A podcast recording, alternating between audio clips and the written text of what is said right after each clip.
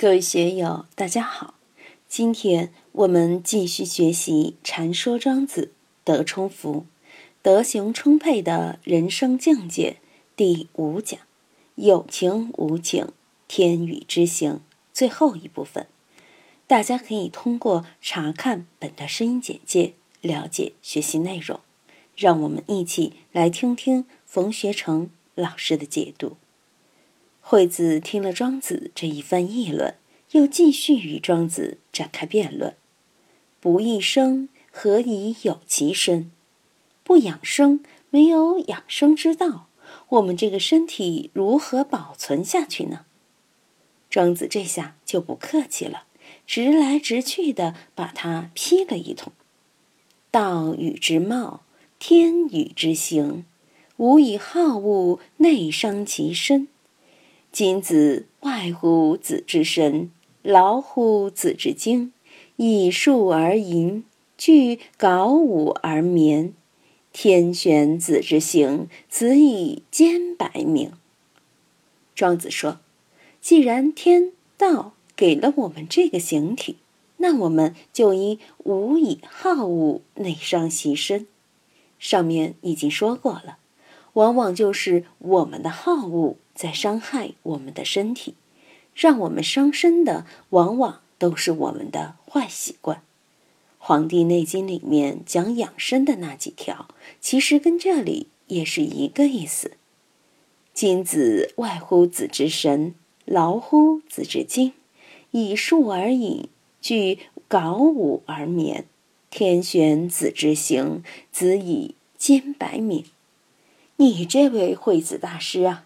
一个大学者、大学问家，每天劳神费力，天天去操心做文章与他人辩论。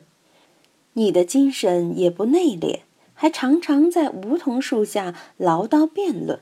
遇到问题了，就倚在树下穷思苦想，这样有什么意义呢？天选子之行，子以兼白名。这最后一句是什么意思呢？这个惠子在中国哲学史上被称为诡辩学派的代表，实际上是中国古代最早的逻辑学家之一。他的离间白之论也很有趣。石头坚硬又白，可他就说石头的硬和白与石头本身没有关系，就像白马非马一样。坚是硬，是一种触觉感受；白是颜色，是一种视觉感受。视觉感受与触觉感受是两回事，风马牛不相及，怎么能捆绑在一起呢？所以这就叫离间白。与惠子同期的明辨学家公孙龙子也有一个著名的论辩，叫“白马非马”。他说：“白马不是马。”黑马不是马，公马母马都不是马，然后就在概念的普遍性和特殊性的关系上绕圈子。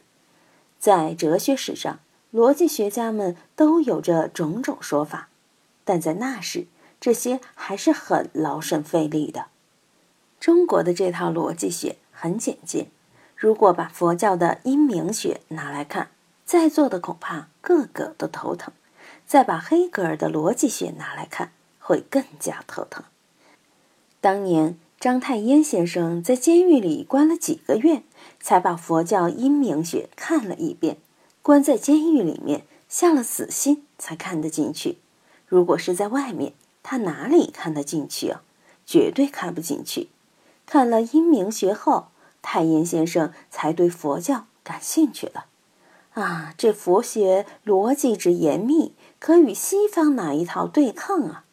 原来我们古人早就有逻辑学了。太炎先生觉得西方的那套逻辑系统比不上中国和印度的那一套东西。他站在维护传统的立场上，要抵抗西方，学习佛教文化，带着这种革命目的，自然觉得津津有味。如何养生，如何保身，其实并不是我们说。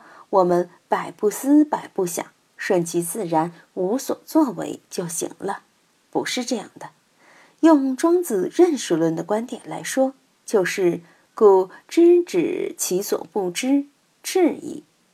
你要明白“生也有涯，知也无涯”这么一个道理，把自己的身心定位在一个比较恰当的位置上，不要胡思乱想。如此，自己的生命精神自然就不会怠矣，也才能够真正谈得上是养生。